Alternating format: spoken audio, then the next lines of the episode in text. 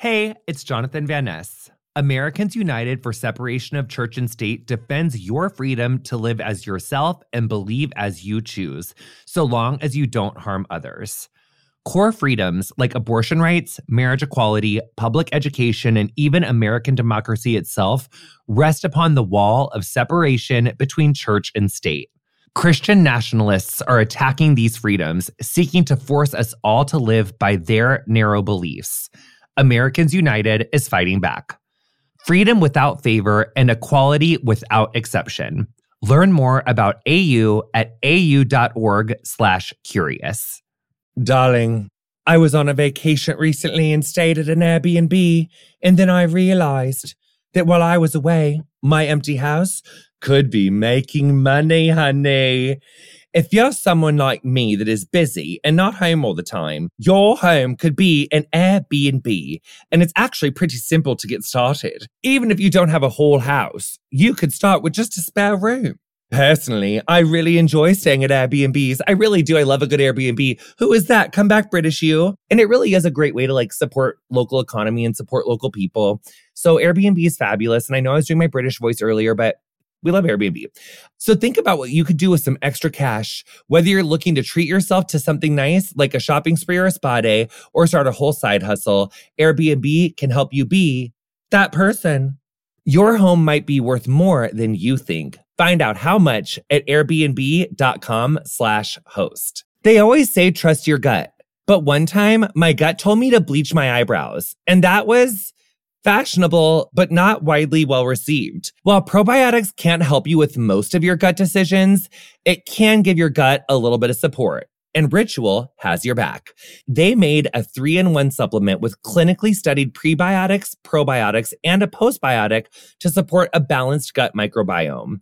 Did you know daily disturbances like poor diets, stress, travel, the use of certain medications, and plenty of other factors can throw off your gut microbiome? Oh no! Enter Ritual. Their Synbiotic Plus has been a gorgeous tool. There's no more shame in your gut game. Synbiotic Plus and Ritual are here to celebrate, not hide your insides. Get 25% off your first month for a limited time at ritual.com slash curious. Start Ritual or add Synbiotic Plus to your subscription today. That's ritual.com slash curious for 25% off. Welcome to Getting Curious. I'm Jonathan Van Ness, and every week I sit down for a 30 minute conversation, or very probably going to be longer because, honey, I can't keep time, with a brilliant expert to learn all about something that makes me curious and that honestly I could probably know way more about and speak more eloquently on. This week, I'm asking Have we lost the capacity to be civil, comma, how do I not lose my marbles when I'm dealing with someone who I just fundamentally disagree with on a very many subjects? So I'm joined in studio by one of America's leading progressive voices, Sally Kohn, who, by the way, was a commentator on Fox, so she really knows what she's talking about.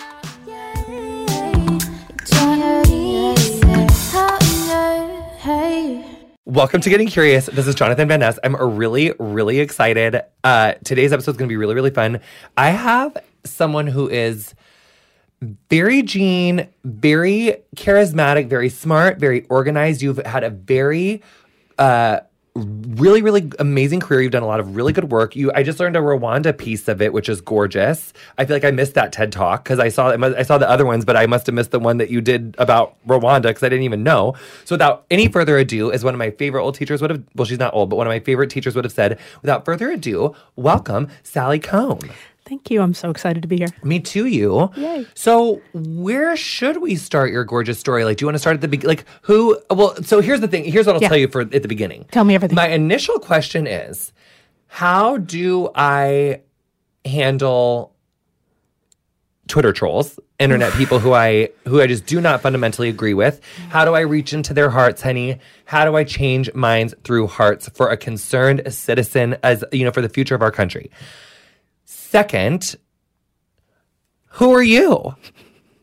Who is you? Because Inquiring minds want to Well, know. because I feel like you are, I feel like you're kind of doing things that lend itself to my question. So you you reach a you are someone who has to reach across. You like me have to like deal with people's preconceived notions about like. uh, so how do you do it? I feel like you're more composed than I am. oh my gosh, if I, ah, we could we could just spend the mutual affection society for But hours not- on end. But I feel like But I feel like I've been struggles to funk in my own words with like I've really been like honey I've Tom Petty has become my middle name and I have I accidentally started like blocking random people like if like if someone like says something on Instagram Yeah. like hits me in a certain way if I'm really just like raw that day because honey she's been going through it lately I will just I find myself like blocking 11 people in a row That's who like like to comment and I'm like you know what if you're out here liking some salty information about me honey I'm blocking you that's okay. and then I don't think about it again. But then I realize that that's not really like on brand. That's not really who she is. Like that's just she's a knee jerk reaction to. But but then I'm like, so you don't get to see my figure skating anymore, though. Well, I mean, social media isn't a democracy. Social media is a cesspool that unfortunately is increasingly influencing our democracy. And that's where it becomes hard, right? As you feel like, well, wait, I need to create this democratic space and this space for engagement and information and inclusion, which is true and important. And it's also your space. You get to define it. You get to set the parameters. It's okay to block. I'm not a very active blocker myself because I just don't have that much time.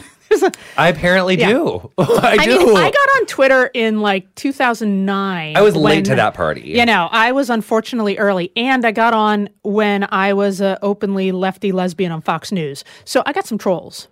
Um, leftist. How did you get that job? What happened? Also, too, let me just qualify yeah, this for go. people really, really quickly because I was curious about this too. Because you have a law degree. You're Hmm. you're um you're Retired. You did, yes, but I was, but what I was going to say is that your resume is major. Oh, stop Like, it. but you, I mean, she's got, I mean, you have lots of stuff. Like you, I mean, I, it's it's a it's a title, honey. Do you want to say it? Um, okay, wait. So here's here. This is very short. It's a very short history of me. Um, I was a community organizer and an activist for 15 years. Right somewhere in there, I did in fact get a law degree uh, because people I knew who were great organizers and activists, they had them, Mm-hmm. taught them how to think and argue and be persuasive, and I wanted to do that. Yeah. and um and I did too. that. Yeah, I mean it's and it's like it's applied graduate school. It's super great for helping organize your thinking and understanding history in the world and how power works and all of those things. Um, but I was always an organizer. I was always an activist, and I did that for 15 years. I worked for national groups working on queer rights, criminal justice reform, uh, immigration reform, and I would like travel around the country and wherever there were local groups of people who wanted to make change in their communities, I tried to help. Love. It was great. It was You're a wonderful change work. facilitator. It was. It was. Listen. It was. Um, it's all I've ever done. It's all my mentors taught me to do. It's how But my parents raised me, is. and it feels good and it makes a difference. And I've been blessed to be able to do that. I love that, and I also like thank you for all your hard work because it's really major. Thank you. Well, thank you. Um, So then, how did the Fox News thing happen? well, as happen as one does. No, I was. Um, I was speaking at a. Uh, see, there was a mouth noise. Did you hear it there? I we loved all it. have them. we were you. talking about our experience of like recording audiobooks and how uh, scary and overwhelming it is right before we were here. So that's just to let you in on that. But no, I didn't even notice them. It was not a mouth Oh, noise. I love you. So I was uh, I was super happy as an organizer. I loved it. Um, and one day I was speaking at a conference, and this woman comes up to me and she says, "We have to get you on television." And I said, "No, we do not," Yeah. because like a I thought then, and I maybe still do think now that television is pretty much evil. Didn't have a television. Didn't think there was anything good worth watching on it. Um, certainly not in the realm of news or, or information. And uh, and B, I was an organizer, and the whole ethos of organizing is like you're in the background. You're putting the Yeah. affected communities and the leaders on the ground. You're putting them in the Yeah, spotlight. you're not like the spokesperson yourself. Oh, like it's an- antithetical. So I turn to walk away, and this woman grabs my arm and she says, "No, you're going to do this, and you're going to be good at it." And she was uh, this woman in television. Her name was Geraldine Laybourne. She was the first woman ever to run a TV network. She ran Ooh. Nickelodeon, and then she and her friend Oprah started Oxygen. Ah. So she didn't take no for an answer. And I was like, all right, I'll be like a more media savvy organizer. That'll be useful, whatever. And then two things happened. I realized, okay, first of all, this is a way to make a difference. And this is like 2009, 2010. Media is getting more and more important in politics and activism in the world. And I was like, okay, uh, I can make a difference here. I can Yeah. not only learn skills for my field, but like, you know, instead of 10 people in a church basement, you get a million people on Yeah. TV. That's huge. Yeah. And I liked it. Yeah. I realized I liked it. I was good at it. My community, the field I came from, was um, supportive of me in that role. And, uh, you know, I did what baby pundits do. You go on CNN, MSNBC, and Fox News. So you kind of ran all the gamut. and then one day, uh, I saw this guy on the street who kind of looked, I thought he looked like Roger Ailes, who ran Fox News. I waved at him. He waved at me. oh my God. I know. The next day, he called me, brought me into his office. He told me I have pretty eyes. Ew, I said that too. I know. You do have pretty eyes. Yeah, but he said it five times in like three minutes, and you know what? It was creepier when he said it. I'm not So lie. you kind okay. So what year is this? I got off easy. So what Uh, year that is was this? 2010. Wow. So that's interesting though that you immediately like were like, oh, okay, like that's what time it is around here. I mean, I, I, listen, listen. I get a lot from just from being on TV and you know, right? Like everybody has to be clear. Social media, our culture in general, it's just nasty and toxic, and we treat people badly. And I get a lot of it for being queer and for being a woman and for being a lefty. But there's a set of things I am as a butch dyke. I am pretty blessed to not have to deal with, and I escaped Fox News. Pretty. That was like the worst thing. Well, that's not true. That's not the worst thing you ever said. When I left Fox, then then Roger Ailes said to me, uh, he again told me how pretty my eyes were a couple times. And then he said, I mean, quote, you're so beautiful, men must not know what to do with you.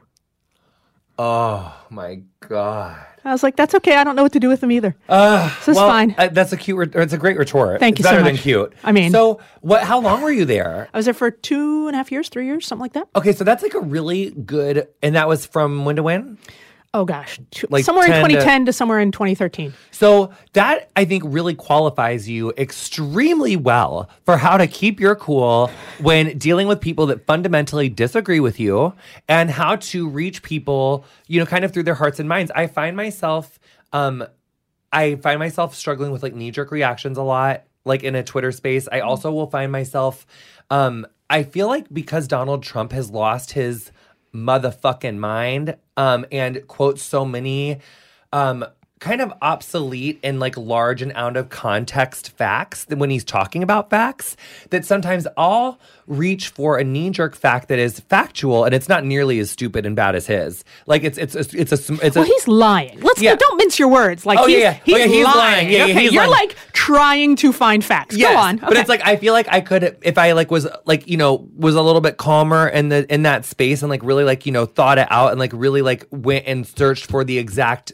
you know fact check where I could like say like and because of this and if Twitter was like you know 500 characters instead of the however many uh, 230 or whatever that is but I find myself giving myself permission to be a hot mess because mm-hmm. he is a hot mess and not a hot mess. I mean, I get that it's to a less degree, but I it's like do you win more with honey than vinegar? Like do we have to be the bigger person? Like when they go low, do we go high or do we get lower and nastier but with brute facts? You know? And how do I get said facts? What do you think? Um, I, there's a lot in there, honey. There I- was. I, am first of all like so. I- It, this it, it, this is a hot mess of a time, right? And it's not just him. Like we're just like.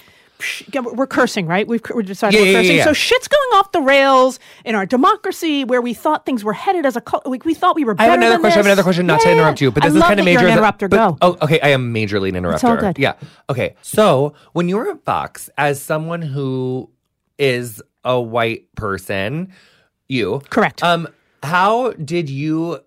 Because I mean, I feel like white privilege is something that has only really come into like the lexicon in my mind as something that I like normally talked about and was like, oh, what does that mean? Because I think a lot of white people when they first hear white privilege get like uh their ruffles feathered. Mm-hmm. Like, what do you mean? It's kind of like when in Eckhart Tolle's A New Earth, when I read ego, I was like, I don't have an ego. Go girl, go girl. I was like, there's I don't have one of those. I don't and then I was like, I was like, my ego just said that I don't have an ego and that I'm not like, you know what I mean? We all have that little baby voice in our head. Yeah. Like Yeah. we all have like the life, the narrative that we've attached to ourselves, blah, blah, blah. So, but as I've learned more about like what privilege, white, what white privilege is and how, you know, history has affected it, like what was your observation of, because I, I think that to understand a lot of Fox News's sheer contempt for or love of Trump comes from their sheer contempt for Obama. So what was that like in Fox News? I mean, people, what was that about? Like, did you you? I mean, wasn't that like a major through line for their like ticker tape all the time? yeah, I mean, Why did Ugh, they so much? There's so much. Oh my gosh! You, you know what your problem is? Is you ask these like phenomenally And layered questions, layer- and I want to talk about every single But then I interrupt in the it. question. No, you're brilliant. Um, but first of all, you're exactly right, and and and obviously, white privilege, uh, you know, as a thing, has been all around for forever, and certainly in like certain circles of the activist left. Uh, has been discussed about has been discussed for some time. Oh, I only learned about it, like, two years the ago. mainstream. No, but that's one of the great things about the moment we're in. And I think we need to pause sometimes to realize like as much bad shit is now kind of gone mainstreamed because the speed of history and the uh, mass communications, right? There's also good stuff too, good conversations, important uh, ways that people can educate themselves, even if they're in very isolated places and, and mm-hmm. spaces and whatever.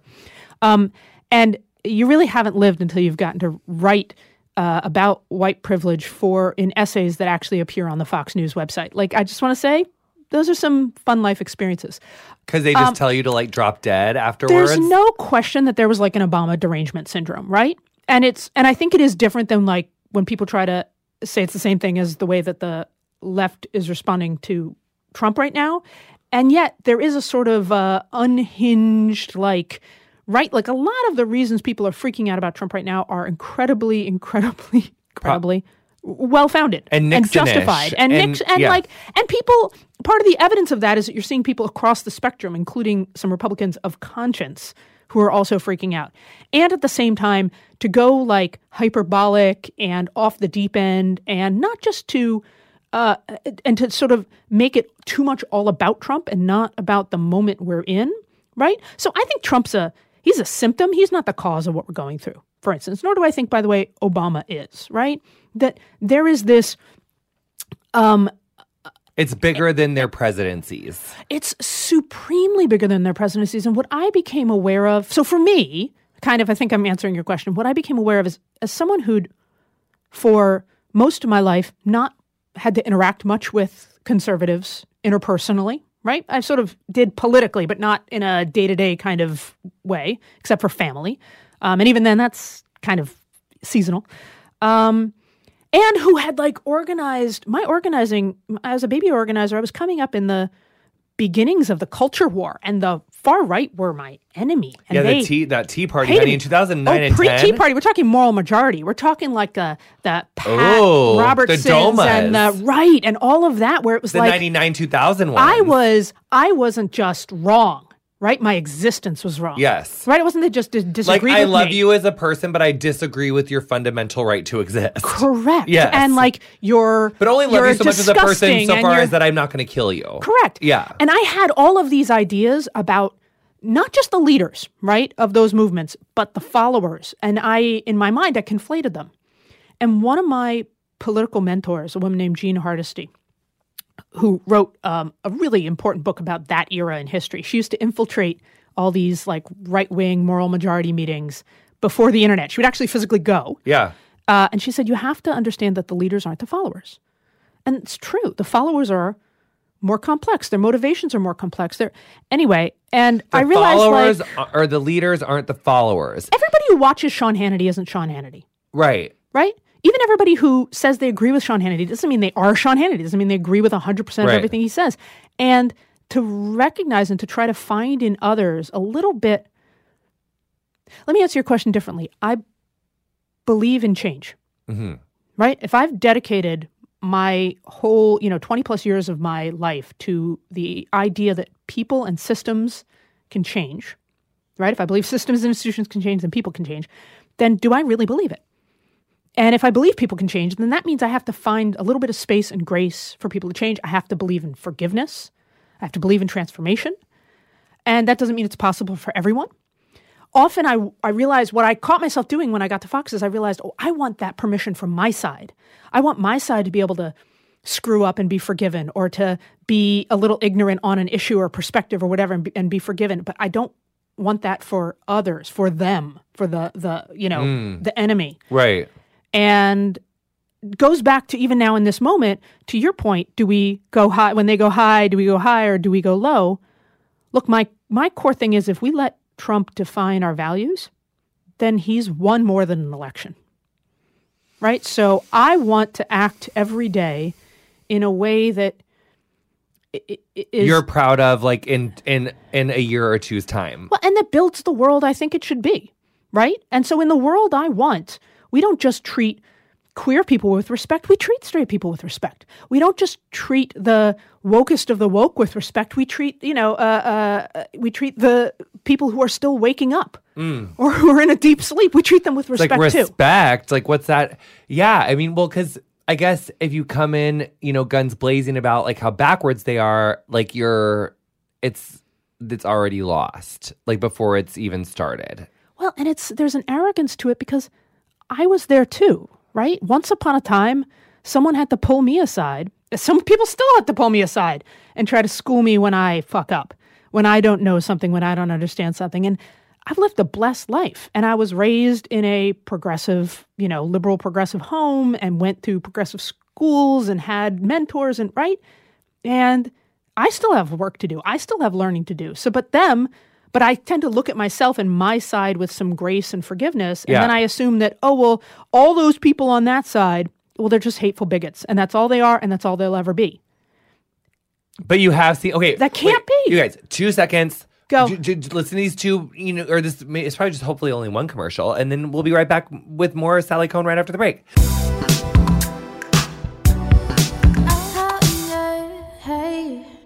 Honey, take a moment and just think to yourself, describe yourself in one word. Are you simple, sophisticated, or adventurous? However you dress, the stylist at Stitch Fix can help you find your favorite piece. Stitch Fix is an online personal styling service that delivers your favorite clothing, shoes, and accessories directly to you. First, you complete a style profile, then an expert personal stylist will send you a hand-picked box of items based on your preferences. They even have men's and kids boxes too, which we love, honey. Let's get everyone, uh, you know, taken care of. Plus, I'm sure you can mix and match if they aren't, you know, in the dark ages. What if you want something from both? With no subscription required, you can pick between automatic shipments or only getting new pieces on demand. Shipping, exchanges, and returns are always free. Plus, the $20 styling fee is automatically applied towards anything you keep from your box. We love our Stitch Fix personal stylists. I can customize my own gorgeous preferences, whether it's sizing, brand, or budget. Once you finish the style quiz and set up your ideal number of deliveries, honey, you'll receive everything from jewelry to shoes to bags, all to go with your hand-picked outfits. I love that. Get started today at stitchfix.com slash JVN and get an extra 25% off when you keep everything in your box. That's S-T-I-T-C-H fix.com slash JVN for an extra 25% off when you keep everything in your box. Support for today's show comes from Rakuten. Rakuten is a free member-based loyalty program that lets you earn up to 40% cash back at over 2,500 stores. It's perfect for all your back-to-school shopping needs. Get cash back on everything from school supplies to new clothes at some of your favorite retailers like Macy's, Forever 21, Walmart, and more. And don't worry, it's always free. No gimmicks, no points to redeem. Better yet, Rakuten is so simple and easy to use. Simply go to Rakuten.com, click on the retailer you're looking for to activate the cash back, and then shop as normal. You'll earn a percentage of every purchase you make up to 40% cash back. Then, every three months, members will be paid in the form of a check or via PayPal. Sign up today at Rakuten.com. That's R A K U T E N.com. If there is something interfering with your happiness or preventing you from achieving your goals, BetterHelp Online Counseling can help. BetterHelp offers licensed professional counselors who are specialized in issues such as depression, anxiety, relationships, trauma, anger, family conflicts, LGBTQ matters, grief, self esteem, and more. Connect with your professional counselor in a safe and private online environment and get help at your own time and at your own pace. Anything you share is confidential, and it's so convenient. You can schedule secure video or phone sessions as well as chat and text with your therapist. If for some reason you are not happy with your counselor, though, you can request a new one at any time and for no additional charge. Best of all, it's a truly affordable option. Getting Curious with Jonathan Van Ness listeners can get 10% off your first month with the discount code JVN. So why not get started today? Go to betterhelp.com slash JVN. Then simply fill out a questionnaire to help them assess your needs and get matched with a counselor you'll love. That's betterhelp.com slash JVN.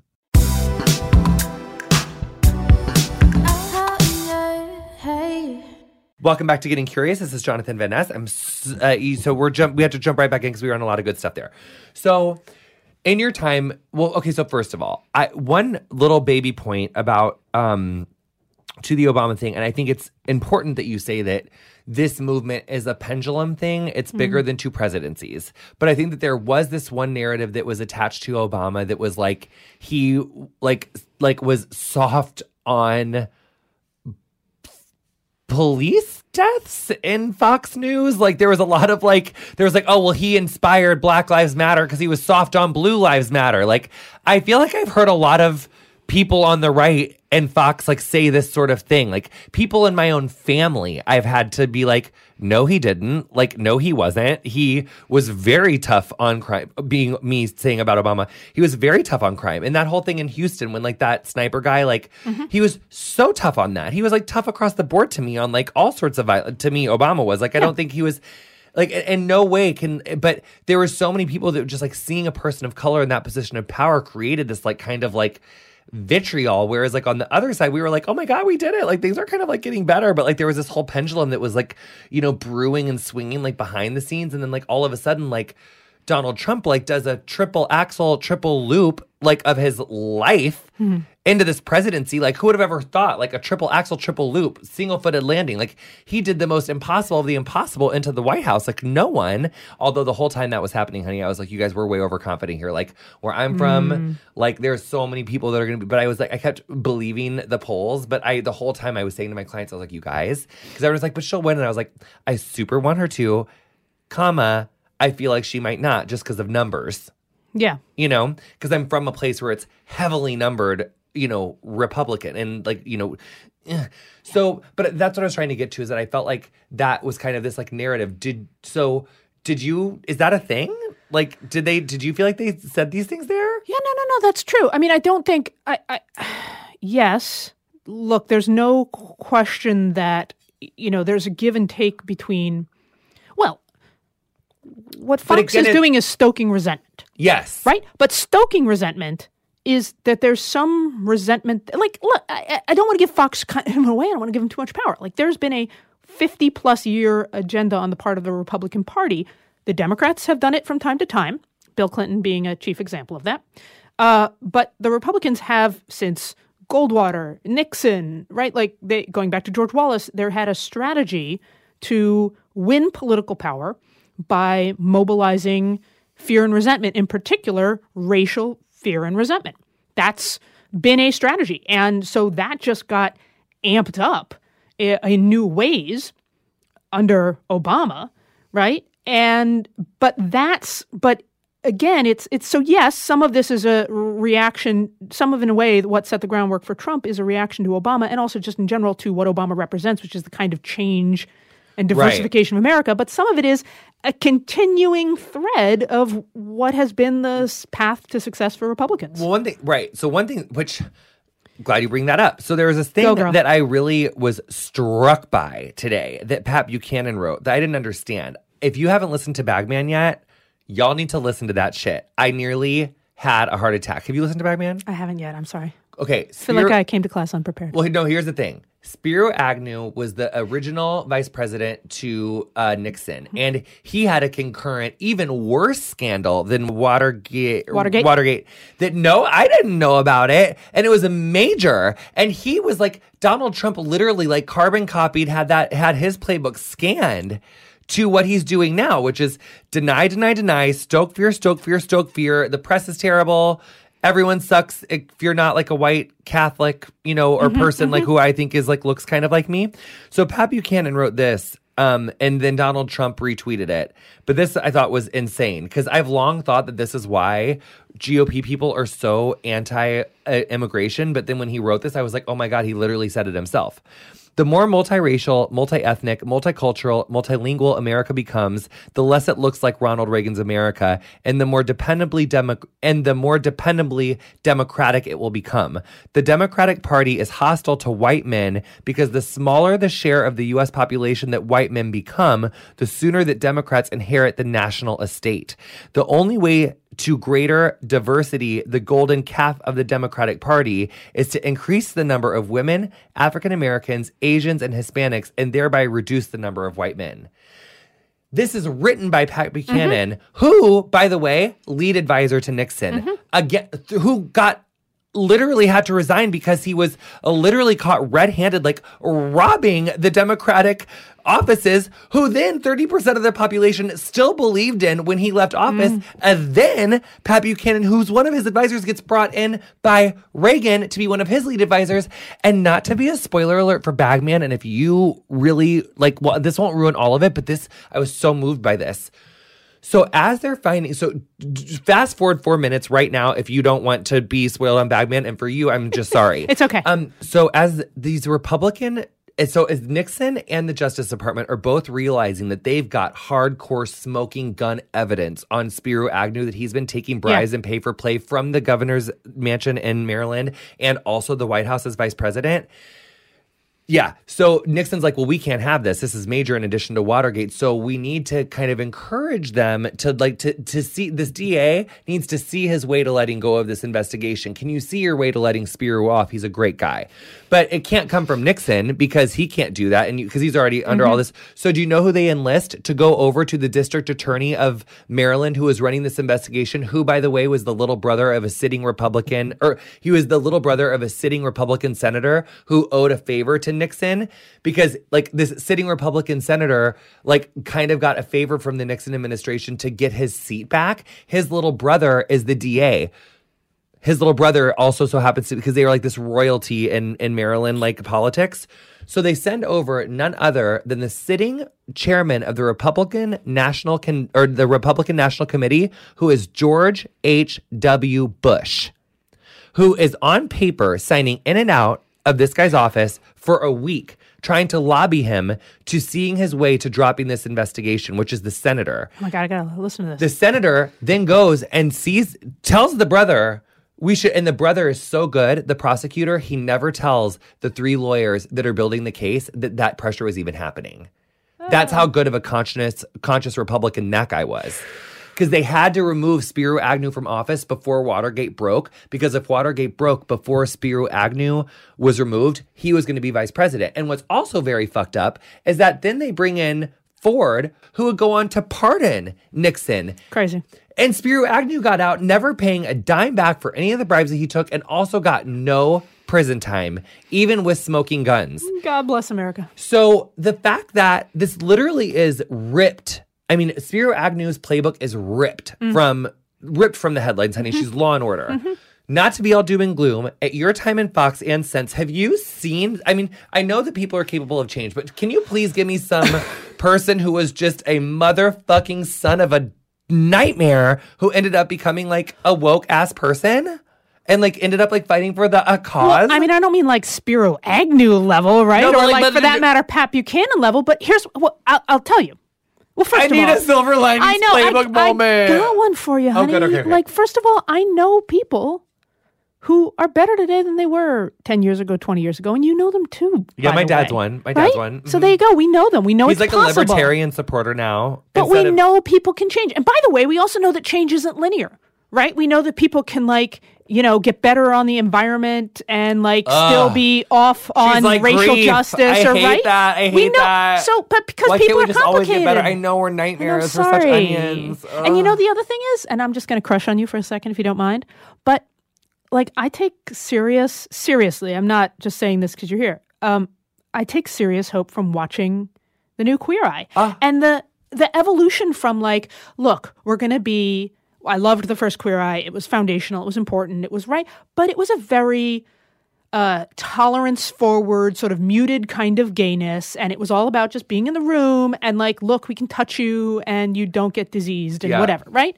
And to see the arc of culture and the arc of queer identity and a sort of a more like we used to say we're here we're queer get used to it but we were not. Like we were some pretty muted uh you know assimilationist queers. And to see now your show and how like super super queer you are and the kinds of conversations you're having with people who like man i thought season 2 was a revelation about this country. And it because you see you having these conversations where you're being honest about your fears too right? About people's bigotry and bias and blind spots.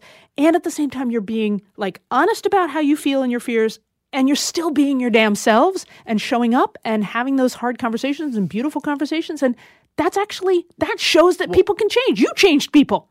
Well, thank you. And I also thank you. And I also think that, you know, like Rachel and Jennifer, who I love so much, and uh, David Collins and Rob Eric and um, Michael Collins and the people at Scout Product. Those are the guys from Scout, and they're all, you know, David's the creator of the show, and also like the team at Netflix who is so supportive, and and also the people at ITV who are also supportive. And I mean, really, the crew of Queer Eye is so diverse and is so. I mean, there's a lot of people that that that help that. It's not just the five of us, and so, but also just one thing that I think you know is lost on any of you, or not on any of you, but people that are All of you. but no, but like young people specifically, and and saying that you were like assimilationist queers at that time. Um, it was such a different time. I remember being mm. in 2002 in high school and putting a scarf over my hair and putting like mascara and eyeshadow on and like and mm-hmm. putting on like a dress and a um a dress and like a heel and I went to like this town in Missouri to just like walk in the street with my girlfriends like cuz I just like wanted to and we literally had to I'm not kidding you guys run for our life. Mm-hmm. Like what started off as like we were is there anyone around? No, no. Then I get out of the car, I walk across the street and all of a sudden like people saw like we had to run to the car and like peel out of town. Mm-hmm. So like it I think people were and also coastally I'm sure like now there probably were more like progressive people but I think that there was a lot of like we were doing what people were doing the most at what they felt comfortable and the and the the environment was not super friendly at Oh God, no! all. I didn't mean that as like a. No, I know, uh, I was one of them. no, no, I right? know, no, I know, but I'm Yeah. just saying, but I'm just saying, like, I think that kids now, and I, as a 31 year old, it's like so weird I can say that, but I do think that it's like when when I was talking about, like, when I said something about Mitt Romney on Twitter, and basically just saying that, like, I was like, oh my god, that op-ed queens, like, he is. He, like that's clear that the establishment's going to run a primary challenger, and, and historically, whenever a, a strong primary challenger has run, it's created a weakened incumbent who's gone on to lose the election. So a strong establishment challenger is mm-hmm. good for tr- it's good for a weakened Trump, which in my mm-hmm. opinion is good mm-hmm. for all of us. So when he wrote that op-ed on Twitter, I was like, "Yay!" Um, like this, I put like blue heart, rainbow emoji, like Mitt, honey, they're com- they're sicking someone. I mean, it was like a joke, but it was I was in no way endorsing Mitt Romney as a, and so, eh, but then like this this journalist did this like really uninformed, like dumb dumb takedown piece that like took out of context what I was saying, and kind of attacked me about it, and like misconstrued what I was saying. Which is unfortunate and also leads me to another question about like attacking people that are on your own team and like how to go do about please. and how to do that in a way that's like moves the conversation forward but doesn't like bite people that really are trying to help um because i think that's important and and understanding the difference between like good journalism and clickbait and like being a good person you know um, Wait, is this a dream? That It- doesn't exist. it's like it's like oh yeah it's it's right right it is, is that the thing it just doesn't exist is that what it is I mean, it doesn't get clicked. 'Cause that- 'cause that's right. it doesn't that get incentivized. But wait, what you're saying is really important, and I think, I mean, everything you're saying is important. But at this point, um, look, I think you have to hold all people accountable, right? Uh, and that's the only way we get better, right? It wasn't by, uh, I- you know, tolerating homophobia that the world has changed and gotten better the way it wasn't by tolerating segregation and tolerating the idea of women as marital property and right like you don't It is like a limits- three but it is like a three steps forward two steps back sort of a thing. Always. And i guess my approach is first of all to, to be constantly aware of my own blind spots. And part part of what the problem is with this hyperpartisanship is we have this sort of me and my side are perfect and infallible and you and your side every you know and and I'm going to see everything you do in the worst possible way or they do in the worst possible way and I'm going to constantly give excuses and make excuses for my own side. And that's that leads to what we call hypocrisy. So part of it, it to me is actually owning like so in my book i tried to write about all the fucked up and blind spotted and stupid and right the ways i need to learn and grow it because i feel like if i'm acknowledging my own problems i can then talk not only to the people on the other side but yeah we have to hold our side accountable too because we have to constantly do better. And just because you're on the quote unquote right team doesn't mean you get a pass. What's your gorgeous book called? It's called the opposite of hate a field guide to repairing our humanity. Honey that's a gorgeous other mouthful. So Thank what you, else honey. did you what else did you find in this book? What else did you kind of oh yeah ps you guys i wasn't endorsing matt i was just Oh, no, saying that like a weekend uh, donald is a good look for good look for us and i'm hoping that it happens and i also hope and hope that some republicans with conscience do or con- with a conscience do step up and start really smelling the smoke because this Mm-hmm. is scary. Like the Republican platform and how they were easy on Ukraine and how all of these Mm-hmm. dominoes are falling right into place. It is scary to not see the writing on the walls. I think is like literally scary. But anyway, No, no, no. I want to talk about the book, day and gets I, scarier. I want to talk about the book, and I also want to talk about Rwanda and what happened there with you, what, what your experience in Rwanda was. so I basically, because I had this experience of going to Fox as a lefty uh, and realizing that these people who I thought I hated, who I thought hated me, uh, having that trans- you look when you get to know people, it changes. It changes your perceptions. There's no Brene Brown says people are hard to hate up close, right? Not impossible at all, but like harder, right? Yeah. Um, and so I wanted to write a book both about my own experience of hate and trying to root it out in myself in all of its forms, from unconscious racial bias to partisanship to you, you name it. And at the same time, share the stories of people who had made dramatic transformations away from hate because we think that hate is this inevitable thing right in others and our hate for them and it's just and it's this death spiral of nastiness and so one of the things i did was i spent time with ex neo-nazis and former terrorists and people who had gone through and participated in the worst genocide in uh, in terms of speed, right? And, and and one of the most recent genocides in human history in Rwanda. And you know, listen, like there's nothing to make you feel more intensely depressed about what human beings are capable of than to meet people who one day for very thin with very thin motives turned on and massacred their neighbors, including their neighbors' children and and the fact that people came out of that and rebuilt not only their country but their relationships, uh, are figuring out how to Go get forward. beyond that uh, is endlessly redemptive. And to me, that's that's like you gotta look. There's as many dark clouds as there are silver linings. So we happen to be in a really fucking dark cloud right now as a country and as a people. Um, but I look at stories like that. Uh, I look at history as imperfect as it's been in our country. That it's we've managed to do better. Like we are we are a better country. Uh, two steps forward, one step back, but we we keep It always gets better. Oh, it it is. Even in the face of this horrible retrenchment and backlash that Trump represents. And and so I it may be naive, um, but I want to constantly be a way or a, a, a, stand up for the idea that people can do better and change. I love that. I also I love that, and I wish I could end on that, but I had too much of a thought, so I have to Go. say it.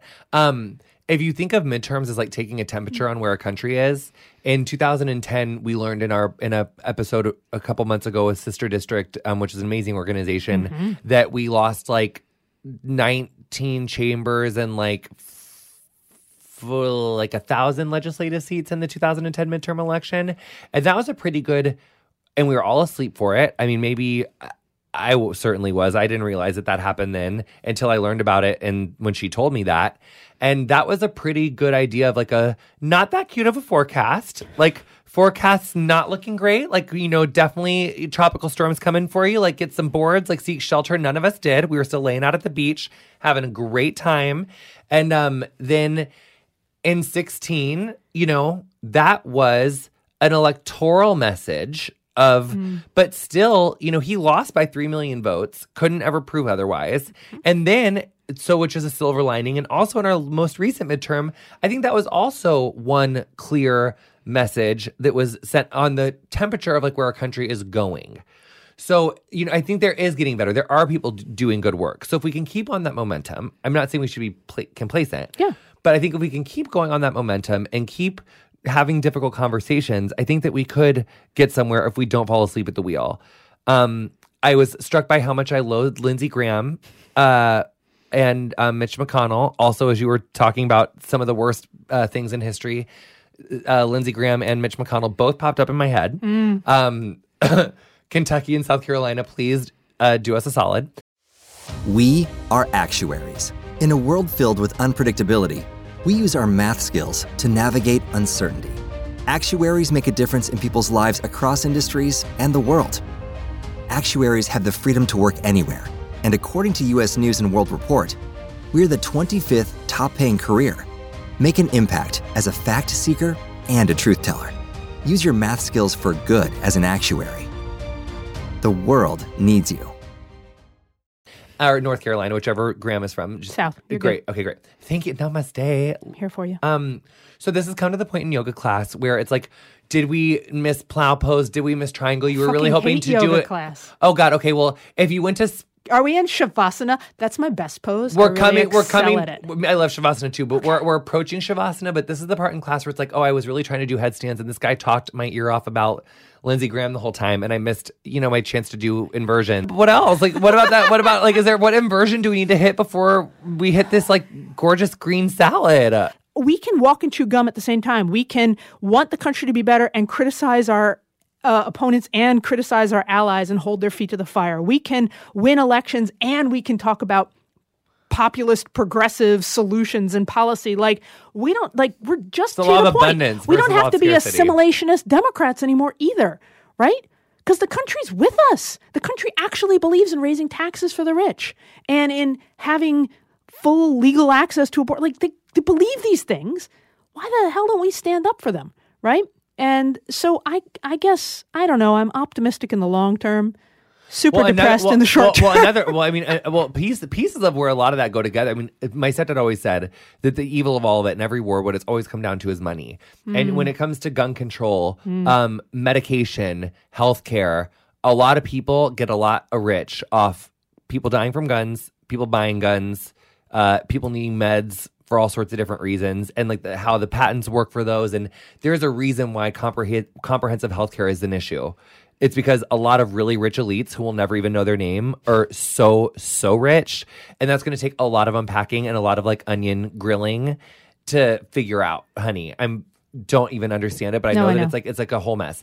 But I'm obsessed with you. oh my gosh i'm so obsessed Book with you is uh, oh i know this the opposite of hate a field guide to repairing our humanity available. uh, I don't know wherever books are sold. That sounds And promising. sh- Oh, oh, paperback is coming out. I think if you like me are cheap and want a paperback, uh, I think it comes out in the end of March. What's like your that. Twitter? What's your Instagram? Uh, it's all at Sally Kohn K O H N. love. Um, so you guys follow Sally. I really love spending this time with you, and thank you so much for coming, being a guest on Getting Curious. Oh my gosh, I wish it could last forever. You've been listening to Getting Curious with me, Jonathan Van Ness. My guest this week was Sally Kohn. You'll find links to Sally's work and socials in the episode description of whatever you're listening to the show on. Follow me on Instagram and Twitter. Our theme music is Freak by Quiñ. Thank you, Quiñ. We are so grateful for you letting us use your gorgeous song for our theme song. Uh, if you enjoyed our show, introduce a friend, honey. Show them how to subscribe. Let them know what time it is as far as getting into podcasts. Getting Curious is produced by Cody Ziegler. Thank you, Cody. Sarah, thank you, Shammy. Henny, you're the best. Julie Carrillo, thank you for helping me get out of the house with like shoes on. Um, Ray, also, thank you for helping me get into the world with shoes on. Um, and Colin Anderson, we love you so much. Thank you so much for the leg up and the leg into this world of podcasting. You are such an incredible man, and we love you so much. Um, so, uh, yay. Hey guys, it's Ashir and Nicole from Best Friends. Our podcast has been out for a few months. If you haven't listened to it, You should. we've already asked the big questions in life. Imagine if we could lay eggs. E- Okay, sure. I guess we. Wouldn't that be fun if you could eat from yourself? No, because that's like cannibalism. Not when you eat yourself. What? Hmm? Answer listener questions. Hi, Nicole and Sasheer. What happens if Sasheer dies first? I mean, I've never thought of that. Whoa. I would be so sad. Oh no, Nicole. Nicole. no. I'm not gonna die. Take BuzzFeed quizzes. Let's pick eight foods and we'll give you a sex position to try. Whoa. This is wild. Plus, we bring on other funny best friends to talk about their friendship. I almost want to cry. I feel I don't know why that really made me feel emotional, but It's because it's pure to talk about It is. friendship. It's nice. It's so nice. It's like so rare to like articulate it, but she's always there for me. Like I, I think she's just somebody who. oh, I love this. I love it so much. Oh my god. It's really sweet. Best Friends with Nicole Byer and Sasheer Zamata is new every Wednesday. On Stitcher, Apple Podcasts, Spotify, or wherever you get your podcasts. listen Oh my god, two. it.